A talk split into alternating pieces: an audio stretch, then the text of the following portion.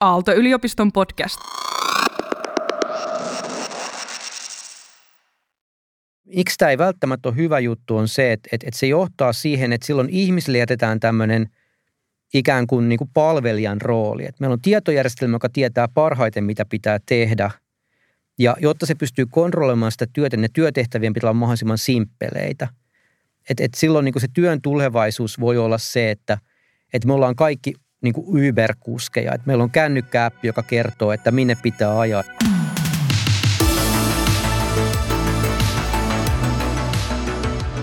Tervetuloa kuuntelemaan podcast-sarjaamme, jossa pureudutaan alustatalouden vallankumoukseen. Minä olen Tero Janperä, työelämäprofessori Aalto-yliopistosta sekä Silo AI tekoälyyhtiön perustajia ja hallituksen puheenjohtaja. Ja minä olen Timo Vuori, strategian proffa Aallosta. Meidän sarja keskittyy erityisesti siihen, miten tekoälyn ja datan käyttö voi auttaa yrityksiä ja johtajia menestymään tulevaisuudessa.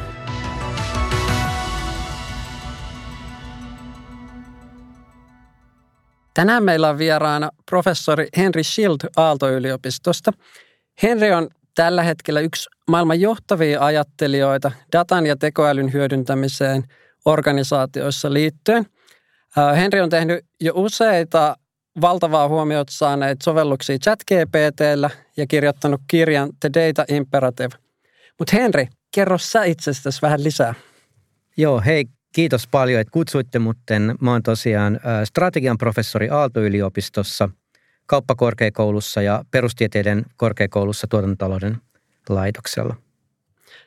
Sä oot tehnyt tosi paljon kaikkia ohjelmointiin ja dataan ja strategiaan liittyviä juttuja jo ennen tätä tämän hetken tilannetta, niin mitkä on sellaisia isoja juttuja sun taustasta? Joo, mä itse asiassa aloitin 90-luvun lopussa opiskelemaan tietotekniikkaa ennen kuin sitten vaihdoin. Vaihdoin mä väittelin tuotantotaloudesta, mutta tämä softa on aina ollut lähellä sydäntä ja ehkä 6-7 vuotta sitten mä siirryin opettamaan pääosin tätä digistrategiaa, digitransformaatioon liittyviä teemoja ja päätin sitten kirjoittaa kirjan siitä tuli ulos 2020. Ja tämä on tämä The Data Imperative, mikä on ilmeisestikin saanut kanssa paljon myönteistä huomioon. Niin kerrotko sen pääviestin? Joo, no siinä on tällainen ajatus, että, että oikeastaan tämä digitalisaatio ei ole teknologinen muutos, vaan se on murros siinä, että miten me ymmärretään organisaatioiden toimintaa, johtamista. Ja nimenomaan siitä näkökulmasta, että – kun datan määrä kasvaa ja meillä on tarpeeksi kehittyneet algoritmit, niin siinä tapahtuu tämmöinen muutos, että me voidaan korvata ihmisten päätöksenteko, ihmisten havainnot tämmöisellä automatisoidulla prosesseilla. No miten toi kuulostaa niin kuin yritys, joten voi ajatella, että hyvä kun saadaan tehokkuutta lisää, mutta, mutta avaako vähän niitä oppeja, mitä tässä kirjassa tuli siihen liittyen, että, että että sinällään tämmöinen siirtyminen datavetosuuteen ja, ja korvataan ihminen tylsistä prosesseista niin kuin, ja, ja saadaan, saadaan tehokkuutta lisää, niin kuulostaa hyvältä, mutta, mutta miksei sitten yritykset tee tätä niin kuin paljon nopeammin ja, ja, ja tehokkaammin? Että mitä oppeja siihen liittyen tästä kirjasta? Joo, tämä on itse asiassa aika hauska aihe siis sinänsä, että, että usein ihmiset sanoo, että mutta onhan tätä ITtä ollut vaikka kuinka paljon ja onhan niin kuin meillä on, että meillä on jotkut osa-alueet, niin kuin vaikka logistiikka, mikä on ollut hirveän pitkään jo datan hanskaama. Mutta se muutos on, on, on tosi systeeminen siis sillä tavalla, että, että ihmiset tuntee, että he haluavat kontrolloida sitä työtä ja sitten se muutos, että, että miten me tuodaan se data ja softa, joka ei kuitenkaan itse asiassa tee sitä kaikkea ja miten me niin kuin linkitetään se siihen ihmisosaamiseen ja ihmisten päätöksentekoon, niin se on usein haaste. Ja me tiedetään muuten strategiasta ja organisaatiotutkimuksesta, että muutos on hirveän hankalaa.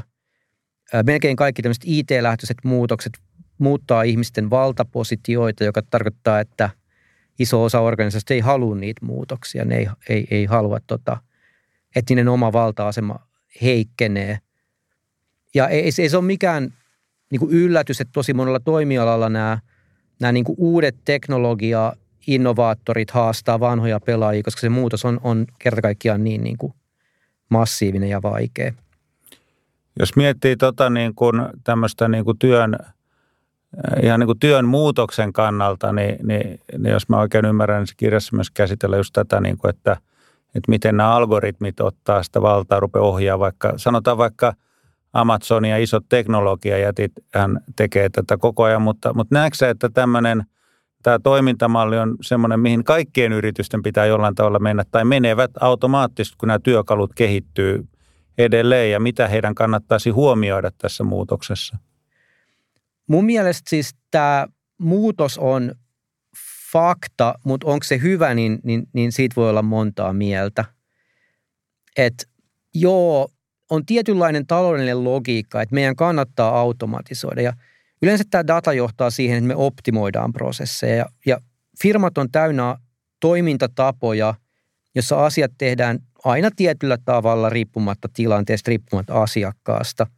Tässä niin kuin predigitaalisessa – maailmassa totta kai se on ollut hirveän tehokasta, että joo, että, että, että meillä on niin yksi tapa tehdä asiat ja me tehdään ne niin ja se vähentää virheitä, se vähentää kustannuksia.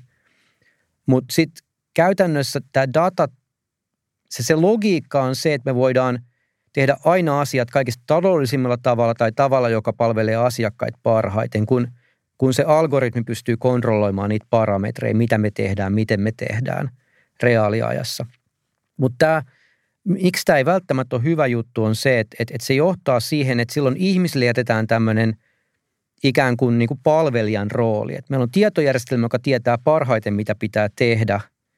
Ja jotta se pystyy kontrolloimaan sitä työtä, niin ne työtehtävien pitää olla mahdollisimman simppeleitä. Että et silloin niin se työn tulevaisuus voi olla se, että, että me ollaan kaikki niin kuin Uber-kuskeja. Että meillä on kännykkäappi, joka kertoo, että minne pitää ajaa ja kuka pitää ottaa kyytiin ja mitä reittiä me ajetaan se perille ja, ja sitten niinku tavallaan se, että, että kun se järjestelmä on optimoitu, niin ihmisten rooli on vaan niinku suorittaa.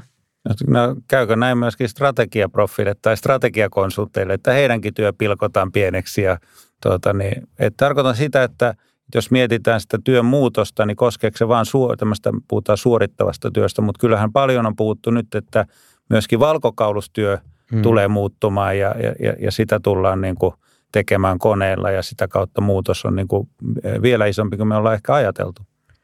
Kyllä mä luulen, tota, ei, ei se ei tule vielä heti ja ehkä mä ehdin eläkkeelle ennen kuin strategiaprofat on täysin korvattu, mutta tota, kyllä siis tämä tulee, siis tätä on nyt kokeiltu jo niin kuin esimerkiksi lääkäripalveluissa ja, ja, ja niin kuin lakipalveluissa tämmöistä Uber-tyyppistä tehtävien pilkkomista ja tämmöistä niin kuin miksi tätä nyt sanottaisiin, mikrotyövälityspalveluita. Ja kyllähän se niin kuin näkyy näissä ohjelmointijutuissa, että voi ostaa jostain Upworkista jonkun tekemä. Ehkä semmoinen niin paras esimerkki on markkinointi, jossa se, tavallaan se koko toiminnan logiikka muuttuu, että, että digitalisaation myötä, että, että tosiaan voidaan pilkkoa tehtävät.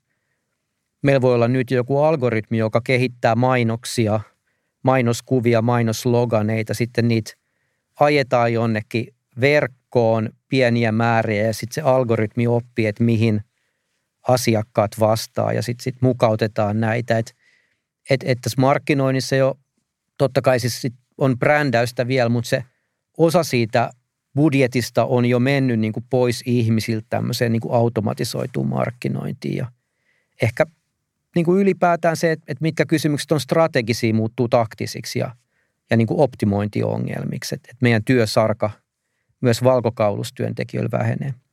Tuossa kun Tero kysyi siitä proffien roolista, niin mä rupesin miettimään myös sen sisällön kautta, että nyt kun me tehdään luentomateriaaleja, niin me itse mietitään, että mitä se materiaali on, mutta eikö se toimisi paremmin, että meillä olisi appi, mikä kertoo meille, että mistä aiheesta tänään kannattaa puhua, että nämä on nämä hot topics ja tässä on nämä osallistujien profiilit, että kerro niille nämä asiat. Joo, kyllä se siis varmaan jotain tämän tyyppistä kohta meillä on. Ja tota, mä oon sitten itse asiassa pitkä aikaa puhunut, kun mä opetan tätä, että miten pitää niin kuin mitata asioita ja parantaa toimintaa, että et, et mehän voitaisiin, jos mä haluaisin itse oikeasti toteuttaa tätä niin kuin digitalisaatiota, niin mä mittaisin jotenkin mun niin kuin opiskelijoiden huomiokykyä ja sitten mä saisin palautetta, että mä laitan kaikille joku pulssimittari ja sitten kun pulssi menee semmoiseksi tasoiseksi viivaksi, että niiden kiinnostus lopahtaa, niin sitten mä tiedän, että tämä sisältö ei tota, ei, ei toiminut tai näin. Mutta et, et kyllähän nämä työkalut tulee ja ne parantaa meidän tuottavuutta ja meidän toivottavasti työn laatua.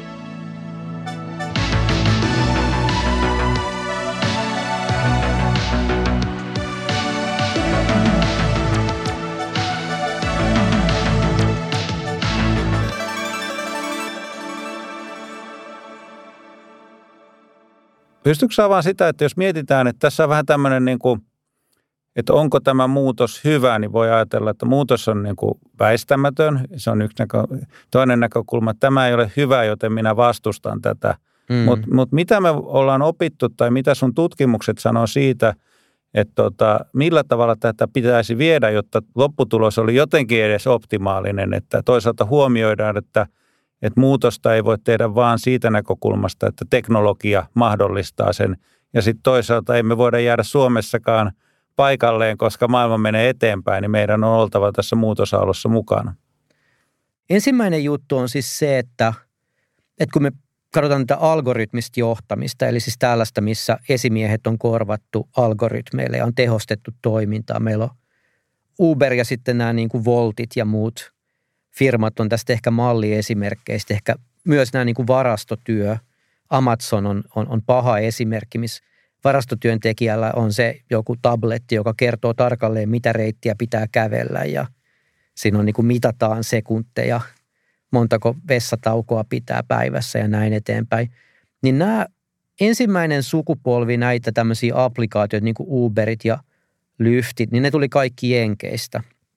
Ja tota, ne oli täysin suunniteltu niin kuin sen järjestelmän tehokkuuden ja, ja asiakkaan lähtökohdista. Niin se ei ollut niin kuin minkäänlaista ajatusta siitä, että mikä tekisi tästä mielekästä työntekijälle. Tai miten niin kuin me pystyttäisiin jotenkin hyödyntää sen työntekijän vaikka aivoja millään tavalla. Että, että ne oli pilkottu ne työtehtävät niin pieniksi, että se algoritmi pystyy ennustamaan, että tämä työntekijä pystyy tekemään tämän sataprosenttisella varmuudella, jolloin niin kuin mitään haastavaa ei koskaan vaadita keneltäkään. Ja tämä on niin kuin Euroopassa mun mielestä täysin kestämätön lähtökohta. Et, ja ja sitten eihän se ole vaikeaa siis suunnitella niitä paremmin. Et, et se, että jos ne, jotka suunnittelee ne järjestelmät, jos ne niin kuin edes miettisivät, miten tämä tehdään niin kuin paremmaksi tälle työntekijälle. Yksi semmoinen Euroopassakin, mä puhuin Deliveruun yhtä kuskia haastattelin, niin häntä siis ärsytti se, että siellä on niin kuin palvelu, tämmöinen chatti, missä voi puhua tukihenkilön kanssa. Mutta tukihenkilöt on aina anonyymejä ja hän ei tiedä, että puhuuko hän samalle ihmiselle vai ei. Siis tämmöinen niin kuin, tavallaan pieni juttu, mikä tekee siitä sellaisen, että mua kohdellaan niin kuin, tiedätkö, karjaa, että et, et, et, et ne ei edes kerro, että mikä ne nimi on, kun ne puhuu mulle ja antaa mulle käskyjä. Että nämä voi suunnitella paljon paremmin – kuin mitä ne on ensimmäinen sukupolvi oli näitä algoritmista johtamista. Ja mä uskon vahvasti, että siis työn mielekkyys voi kasvaa. Tämä on ikuinen keskustelun aihe, että tuleeko meille teknologista työttömyyttä vai ei. Että, että, että ainahan nyt oli, mä en tiedä näittekö te, oli joku viikko sitten, Goldman Sachs sanoi, että 300 miljoonaa työpaikkaa länsimaissa on uhattuna tämän, yeah, yeah. tämän generatiivisen AIin kautta. Ja varmasti työn sisältö muuttuu, mutta yksi semmoinen vertailukohta, mitä mä kuulin, on, on internet. Että et totta kai niin kuin internet muutti hirveästi asioita ja teki todella monet asiat paljon helpommaksi. Mutta onko meillä niin kuin massiivinen työttömyysaalto internetin takia, niin vaikea sanoa, että olisi, olisi kukaan niin kuin Mm. Sehän on luonut aivan valtavasti uusia töitä ja uudenlaisia työpaikkoja. Mutta tuossa, niin jos summaa mitä sanoit, niin että – algoritminenkin johtajuus voi olla inhimillistä, jos sä lähdet niin kuin suunnittelemaan sitä huomioiden kaikki osapuolet mukaan lukien sen työntekijän, jota siinä, siinä johdetaan.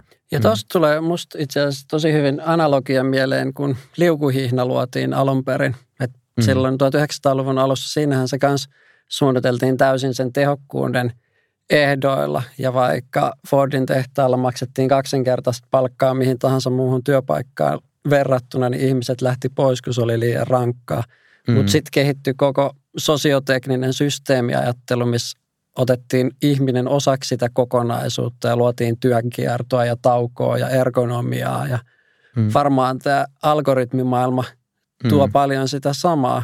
Ja sitten kun on mahdollisuus mitata myös hyvinvointia eri tavoin, niin mm. sen hän, jos haluaa tehdä sen hyvin, niin siinähän voisi tehdä tosi hyvin, antaa riittävät tauot ja mm. autonomiaa ja näin edelleen. Kyllä joo, joo. Ja tota, mä uskon, että, että siis ihmiset kuitenkin pystyy luomaan aina sellaista jotain lisäarvoa sille asiakkaalle tai muut kehittää sitä prosessia tavalla, jota niin kuin tekoäly ei toivottavasti pysty. Että, et, et se ehkä niin kuin tämmöisestä niin kuin ehkä vähän toksisesta ajattelusta tulee mieleen tämä Jeff Bezosin tokasu, että, että näissä heidän järjestelmissään ihminen on vaan niin tämmöinen artificial, artificial intelligence. Että et ideaalitapauksessa bisnesprosessi olisi sellainen, että kaiken hoitaisi softa, mutta koska he ei osaa tehdä sellaista softaa, niin heillä on vielä näitä ihmisiä, jotka on niin siis tämmöisiä placeholdereita, jotka sitten korvataan. Niin tämä ajattelu jo siis, että, että, että joku toimitusjohtaja puhuu tällaista ääneen – niin se kertoo siitä, että mikä se niin kuin suhtautuminen siihen työntekijään on. Että se on sellainen tilapäinen niin kuin häiriötekijä siinä järjestelmässä. Tässä on helppo lähteä tällaiselle kriittiselle polulle, että yhtä lailla Uber tekee näitä itseohjaavia autoja, mutta ehkä se rakentava pointsi on, että meidän toimitusjohtaja kuulijat voi ajatella just sen, että siinä on sekä se tehokkuus että inhimillisyys ja sitten se ihmisen tuoma lisäarvo. Se on paljon mm. monimutkaisempi optimointihaaste kuin pelkkä se tehokkuus, mm. mutta ehkä se on myös sellainen, mikä synnyttää suurinta arvoa.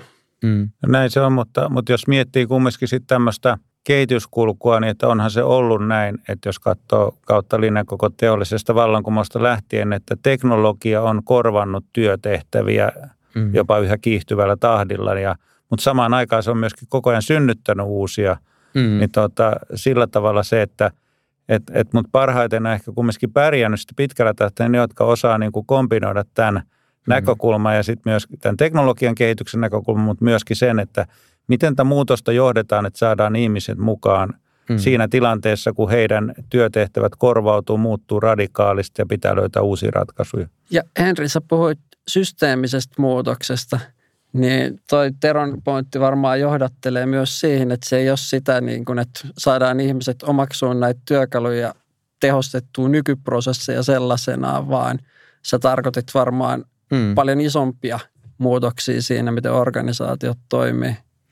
Joo, kyllä se tota, tämä on niinku oikeastaan sellainen, miten sitä nyt sanoisi, siis tämä muutos tapahtuu monella skaalalla ja mä oon, mä oon kyllä Teron kanssa ihan samaa mieltä siis siitä, että, että näinhän se on ja musta niin kuin meidän maana meidän pitäisi nimenomaan niin kuin lähteä näihin kaikkiin muutoksiin mukaan ja se on tietysti johtamishaaste, että saadaan niin kuin ihmiset, ihmiset mukaan. Että kaikista vihoviimeinen on semmoinen niin kuin umpikuja, missä me vastustetaan tekoälyn tai datan hyödyntämistä, koska se saattaa tehdä jotkut työpaikat tarpeettomiksi tai siis poistaa työtä tai – luoda epämukavuutta, kun pitää niin kuin muuttaa tapoja, miten tehdään asiat. Mutta tämä systeeminen muutos, siis tämä voi niin kuin nähdä prosessitasolla, että, että okei, että meillä on niin kuin joku aikaisempi tapa, miten ollaan tehty vaikka, vaikka niin kuin terveydenhuollossa, että, että okei, että nyt lääkäri katsoo ja näin. Ja sitten voidaan niin kuin miettiä, että, että okei, että jos meillä olisi näitä tekoälyjuttuja, niin miten me voitaisiin niin kuin – vaikka organisoida se prosessi niin, että se ihminen päätyy suoraan oikealle asiantuntijalle, tai että ennen kuin se menee tapaamaan lääkäriä, niin on otettu jotkut semmoiset testit, mitkä niiden oireiden kannalta on niin kuin olennaisia testejä, jolloin se koko niin kuin asiakaspalvelu paranee, koska niitä käyntejä on vähemmän, resursseja säästyy. Siis tällainen niin kuin prosessin uudelleen suunnittelu. Mutta sitten tulee vielä niin kuin laajempi, että, että miten se koko organisaatio järjestelmänä toimii eri tavalla. Että että et, et se, mikä on usein haasteet, että predigitaalisessa me ollaan tavallaan se työ on ollut sitä tehtävän suorittamista. Että mulla on joku rooli ja mä suoritan sitä roolia siellä siilossa. Nyt mitä tämä data saa aikaan, että meillä on niinku tämmöinen ymmärrys asiakkaasta toimintakontekstista, me voidaan itse asiassa organisoitua sen ongelman ratkaisun ympärille, jolloin sen sijaan, että mä suoritan mun roolia, niin mä ratkaisen jotain ongelmia tai luon jossain tietyssä kontekstissa jotain lisäarvoa jollekin asiakkaalle. Ja silloin ne kaikki vanhat rakenteet ja se vanha organisaatiokulttuuri myös, ää, palkitsemisjärjestelmät, kaikki voi olla niin kuin vanhentuneet tavallaan sen, sen, niin kuin sen ikään kuin data- ja algoritmivetoisen optimaalisen toimintatavan kanssa.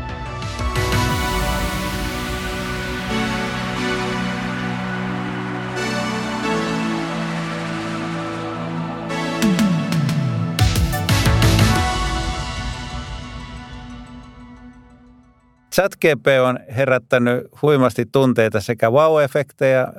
Osa pitää sitä leikkikaluna, se antaa hauskoja runoja, sillä voi tehdä tuota tarinoita ja näin poispäin. Mutta sä oot Henri aika paljon kokeillut sitä ja tehnytkin erilaisia niin kuin testejä näillä generatiivisen tekoälyn tota, algoritmeilla. Niin kerro vähän niistä lisää, että minkälaisia asioita oot kokeillut ja mitä sieltä on niin kuin löytynyt.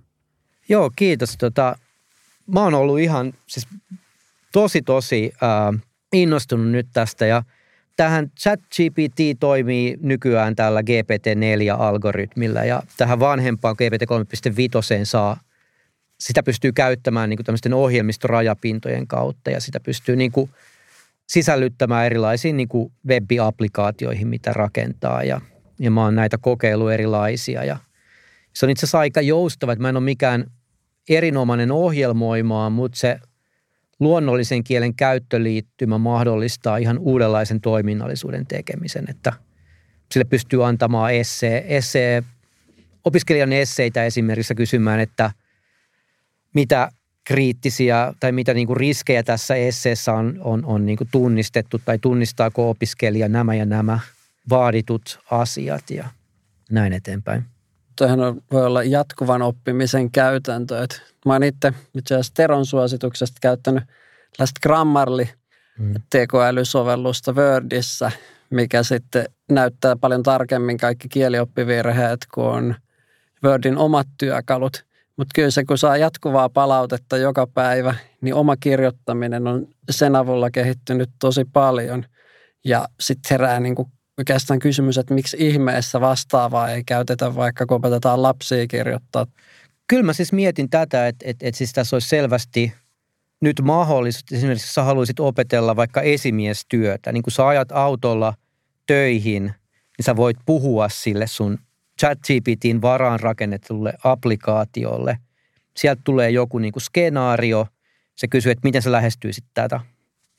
Ja sitten sä sanoit, että joo, no ehkä tälleen – sitten sieltä tulee jatkokysymyksiä ja lopuksi se vetää yhteenvedon, että okei, että nämä jutut sait oikein, mutta nämä jutut sulla jäi niin huomaamatta, mitkä on, on niin asiantuntijoiden mielestä tärkeitä. Ja musta tämä voisi tehdä niin nyt. Meillä on kaikki teknologia tähän. Meillä ei ole mitään niin puuttuvia palasia. Ja kyllä tämä muutos tulee monelle toimialalle ja mä luulen, että paljon nopeammin kuin mitä ihmiset uskoo. Tuossahan oli jo kun tuli tämä GPT-4 julkistu, niin siinä oli näitä kumppaneita, joita oli mukana siinä. Niin muun muassa esimerkiksi Duolingohan oli, siinä oli tämmöinen tämä kielten opiskelu, sovellus, niin siinä oli tämmöinen roleplay, että, että roolileikki, että sä voit sitten niin kuin kirjoitella sille, että se, se tekoäly niin kuin pelaa sitä toista roolia, jonka kanssa sä voit harjoitella sitä kieltä, niin että et tämähän on niin kuin ensimmäisiä esimerkkejä näistä ja sä veit sitä askeleen pidemmälle tuossa – ottamalla tämän laajemman opiskelukulman. Et, et siinä mielessä itsekin uskon tuohon muutoksen nopeuteen. Mitä muita tuota, kokeiluja sä oot tehnyt, että, että sä oot kumminkin niin tuossa lainausmerkissä leikkinyt ja oot, oot niin kuin curious mind, utelias mieli, niin mit, mit, minkälaista muuta asiaa oot tehnyt? Joo, no siis tässä on pari juttua. Että yksi, yksi on nämä niin kuin tämän GPT-apin päälle rakennetut jutut. Mulla oli esimerkiksi yksi tämmöinen, yksi tämmöinen appi oli, missä niin kuin sä voit ladata joukon tekstitiedostoja ja sit sä voit niin kuin kysellä tämän GPTn kautta. Mutta sitten Microsoft julkaisi sit paljon paremman version. Niillä on tämmöinen nyt open source-versio, missä niillä on tota, ää, siis niiden joku tämmöinen cognitive search ja sitten tämä chat GPT rakennettu niin kuin linkki, että sulla voi olla iso folderi tiedostoja tai sähköposteja ja sitten se etsin sieltä. Mun, mun tämä mun kokeilu, minkä mä tein yhtenä sunnuntai-iltana, niin se nyt on, on, on pientä. Mutta toinen juttu on tietysti, että ChatGPT jossa pystyy käyttämään tätä GPT-4-mallia, niin sen kanssa mä oon aika paljon kaikkea tehnyt ja yrittänyt löytää näitä eri, eri tapoja, miten sitä voisi hyödyntää. Mutta hei, kerro lisää siitä sun kokeilusta, jonka Microsoft sitten, ehkä ne varasti sulta sen idean, mutta, Ei. mutta tota, mikä siinä on se logiikka ja hyödyt? Joo, no siis oikeastaan se GPT, sitä voi käyttää mun mielestä kolmeen eri, eri asiaan. Et yksi on niinku tämmöinen information retrieval, että sä voit pyytää sieltä, että mikä on Ranskan toisiksi suurin kaupunki. Ja sitten se kertoo sen sulle. Ja siinä on tietysti se rajoitus, että siellä on se data on syötetty ennen vuotta 20 tai äh, vuoden 2021 lokakuuhun asti. Ja sitten siellä on välillä vähän mitä sattuu tietoa. Toinen juttu on sitten semmoinen niin tekstigeneraatio, mikä on tämä, että kirjoita haiku pilvipalveluista tai jotain. Siis tämmöinen, niin kuin, että se osaa kertoa tarinoita ja se on sellainen niin kuin wow-efekti. Mutta ehkä se, niin kuin se hyödyllisin on, että se osaa manipuloida luonnollista kieltä, jolloin niin kuin sä voit antaa sille jonkun tekstin ja sanoa, että vaikka, että lyhennä tämä teksti tai kirjoita tämä teksti niin kuin formaalimmassa muodossa tai etsi tästä tekstistä kirjoitusvirheet. Mutta se, mihin se toimii, ja Microsoftilla oli tästä aika hieno demo, että sä voit antaa sille vaikka sopimustekstin ja sitten esittää kysymyksen. Ja, ja, ja se, se niin kuin tavallaan se prompti on, että, että vastaa tähän kysymykseen seuraavan sopimustekstin perusteella. Sitten, että kattaako vakuutus jonkun niin kuin heikkenevän näön tai näin. Ja sitten se tavallaan, kun sä annat sen tekstin siihen kumppaniksi, niin se ei keksi niin paljon omia, se ei niin kuin hallusinoi läheskään niin paljon, vaan se tavallaan prosessoi sen luonnollisen kielen osaamisen kautta. Ja tämä Microsoftin appi on siis se, että niillä on tämmöinen älykäs cognitive search, joka etsii siis dokumentteja liittyen johonkin aiheeseen. Ja sitten sen jälkeen se ikään kuin prosessoi sen sun esittämän kysymyksen sen tota, tekstin perusteella, jolloin niin sä pystyt tavallaan keskustelemaan eri dokumenttien tai sopimusten tai esitteiden tai tieteellisten artikkelien kanssa. Eli, eli onko se vähän niin kuin aikaisemmin, sä olisit ottanut Assaren ja antanut sille tuhat sivua tekstejä ja mm. sanonut sille, että etsit täältä nämä vastaukset tai riskit ja, Mm. ja nyt tämä niin kuin on mahdollista tehdä. Joo, just näin. Kuul- Kuulostaa introvertin unelman, että keskustelet tämän sopimuksen kanssa. Niin, tuota, mutta tähän liittyy informaatio niin hallintaan. Jos miettii yrityksiä ja muitakin organisaatioita, niin on valtavat määrät sopimuksia, erilaista dokumentaatiota. Se voi liittyä johonkin vaikka huoltohistoriaan tai niin kuin laitteiden tai sitten joku asiakaskeisseihin, jota tänään organisaatio ei tiedä, mitä se tietää. Ja on hirveän vaikea lähteä just etsimään sitä, koska hauto on ollut kumminkin aika huonoja. Ni, niin tämä ilmeisesti jotenkin niin kuin muuttaa aika paljon tätä dynamiikkaa, että mit, miten yritykset pystyvät niin kuin hallinnoimaan sitä informaatiota, joka niillä jo itse asiassa on. Vai, vai miten näet? Kyllä se on just näin. Ja siis tavallaan kaikki tämä on voitu tehdä aikaisemmin jollain tavalla, mutta se on vaatinut sitä, että joka kerta sä rakennat jonkun monimutkaisen kielimallin, joka osaa tehdä niin kuin vain harva ihminen ylipäätään. Ja kyllä tämä niin kuin siis se kyky manipuloida tämmöistä luonnollista kieltä on, on ihan valtava nyt.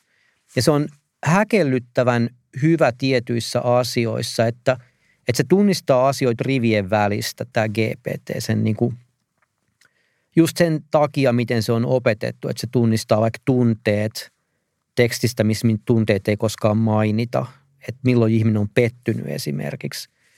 Mun yksi kollega teki tällaisen, latas 500 tota, Amazonista tämmöistä tuotereviewtä ja katsoi, mitkä, mitkä ominaisuudet tai mitkä tuoteominaisuudet on aiheuttanut pettymyksiä. Ja se tulee niin kuin, siis puolen tunnin koodaamisella sulla on ne, mikä olisi aikaisemmin ollut valtava työ. Ehkä jos tuota, mietitään vähän, vedetään yhteen tätä keskustelua, niin olen puhuttu paljon muutoksesta, tekoälystä, chat GPTstä ja niin edelleen, mutta minkälaisia oppeja sä Henri vetäisit, jos sanotaan, että, että, että olen johtaja tai olen tota, työntekijä, esimies näitä joudun, ihmiset joutuu pohtimaan näitä asioita, niin mitäs tässä pitäisi sitten niin oikein pohtia että ei olisi super innostunut tai liian innostunut ja sitten toisaalta ei myöskään jäisi niin kuin liikaa miettimään, että tarviiko tässä muuttua.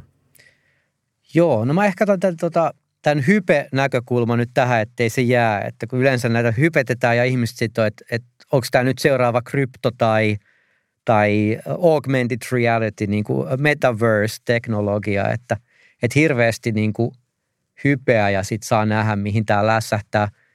Niin siis mä uskon, että, että kun katsoo, että miten nämä on kehittynyt nyt. Ensimmäinen tämä GPT-3-malli tuli kaksi vuotta sitten ja tämä nykyinen GPT-4 on aivan valtavasti parempi. Että tämä niin kuin kehitysvauhti on, on, on, on niin kuin mieletön. Että joku sanoi, että, että, että se tekstin tuottaminen oli niin kuin ala-astetasoa kaksi vuotta sitten ja nyt se on hyvää lukiotasoa. Ja kaksi vuotta eteenpäin, niin se on varmaan niin kuin yliopistotasoa, mitä se GPT-malli tuottaa. Se, että voidaanko niihin luottaa, niin ei. Mä sanoisin, että aika pitkään meidän pitää miettiä, että 5 prossaa menee väärin. Että se on sen tyyppinen teknologia, että 100 prosentin tarkkuuteen ei tulla pääsemään. Tämä ChatGPT on silleen aika ehkä semmoinen niin kuin – hämäävä applikaatio, että se on just se kohta, missä se 5 prosentin virhemarginaali ei haittaa mitään. Koska se käyttäjä kuitenkin interaktoi sen kanssa ja se huomaa ne virheet. Ja tavallaan se, että se on 95 prosenttia oikein, on niin kuin jo tosi hyvä. Mutta se, että tuleeko tämä osaksi semmoisia olennaisia prosesseja vaikka jossain niin kuin terveydenhuollossa, niin se voi olla aika monta vuotta, että se on siinä niin sadasprossassa.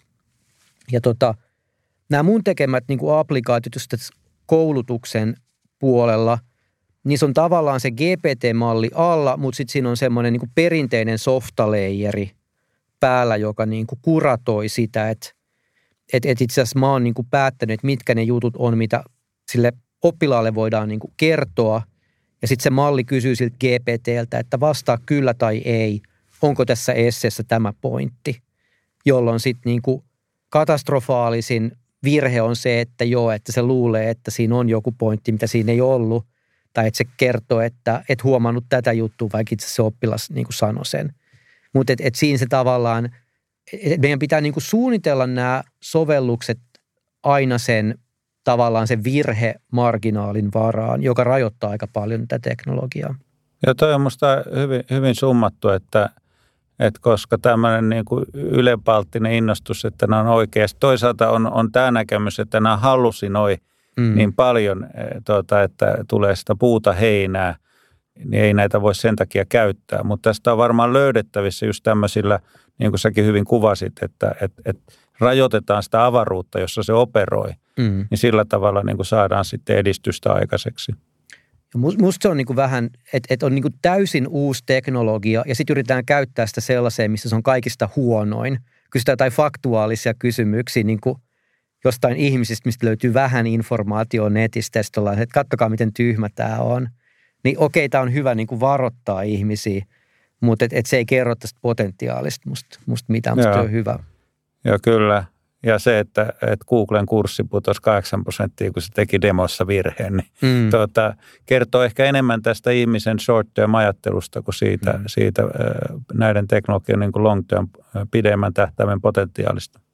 Mutta jos mä vielä palaan niin kuin lopuksi tähän, että mitä nyt ihmisten kannattaisi tehdä, niin musta se on kaksi juttua, että A, että jos et ole niin kuin just jäämässä eläkkeelle – niin opettelen nyt, kato vähän, että miten se chat GPT voisi auttaa sua. Tietysti huomioi tietoturva, ei mitään niin kuin firman salaisuuksia sinne niin kuin OpenAI-palvelu, mutta et yritä miettiä, että mitä asioita voisi tehdä paremmin. Että se osaa esimerkiksi kategorisoida sulle isoja tekstimassoja, se osaa tunnistaa kielioppivirheet ja kirjoitusvirheet. Se hyvin lyhyestä bullet point-listasta tekee hyvin professionaalin tämmöisen memon. Tämmöisiä asioita, mitkä – nopeuttaa työtä.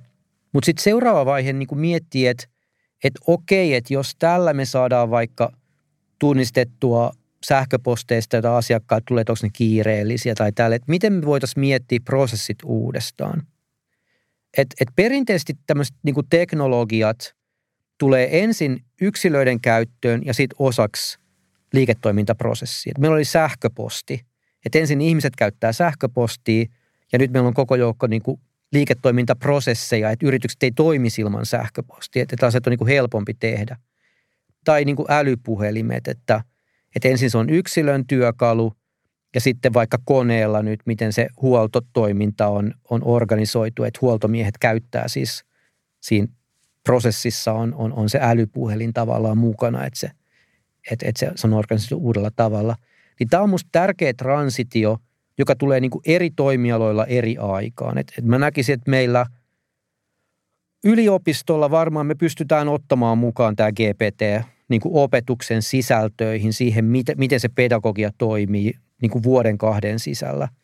Ehkä lääkäri tai siis terveydenhuollossa voi mennä ehkä neljä, viisi vuotta – mutta tätä kannattaa miettiä, että mikä se on se aikajakso ja miltä se liiketoiminta näyttäisi, jos näiden mallien teho paranee ja, ja me voidaan korvata tosi monia siis semmoisia ihmistyövaiheita tällaisella ilmaisella välittömästi tapahtuvalla AI-prosessoinnilla. Mahtavaa. Että tuota, musta tämä jättää aika hyvän kysymysmerkin ilmaan ja pohtimaan, että mitkä on ne asiat, mun organisaatiossa, mitä voisi tehdä tosi paljon paremmin hyödyntämällä jo olemassa olevia työkaluja ja kehittyviä työkaluja. Itsellä jäi tästä niin kuin se mieleen, että just toi, niin kuin, että, että tämä on niin tärkeä muutos ja niin iso muutos pitkällä tähtäimellä, että tätä ei voi jättää huomiota ja jokaisen pitäisi, ja sehän tässä on se kaunis ja mun mielestä mieletön juttu, että kuka tahansa jokainen suomalainen voi nyt kokeilla tätä asiaa ja, ja, ja vetää omat johtopäätökset ja kehittää itseään siinä suhteessa. Mutta samaan aikaan sitten, jos mietitään tämmöistä ihan niin kuin tota, ää, yhteiskuntaa, niin, niin kun Suomessa puhutaan, nyt tehdään juuri tällä hetkellä uutta hallitusta, niin kyllähän tämän tyyppiset asiat muuttaa yhteiskuntaa ja ne pitäisi huomioida niin kuin vahvasti. Ja ihan niin kuin, että miten me investoidaan tämmöisiin niin kuin teknologiaan ja näin poispäin, että siinä mielessä tosi tärkeä aihe. Mutta kiitos Henri, erinomaisia näkökulmia ja oli mukava jutella. Kiitos paljon. Kiitos Henri, oli mahtavaa.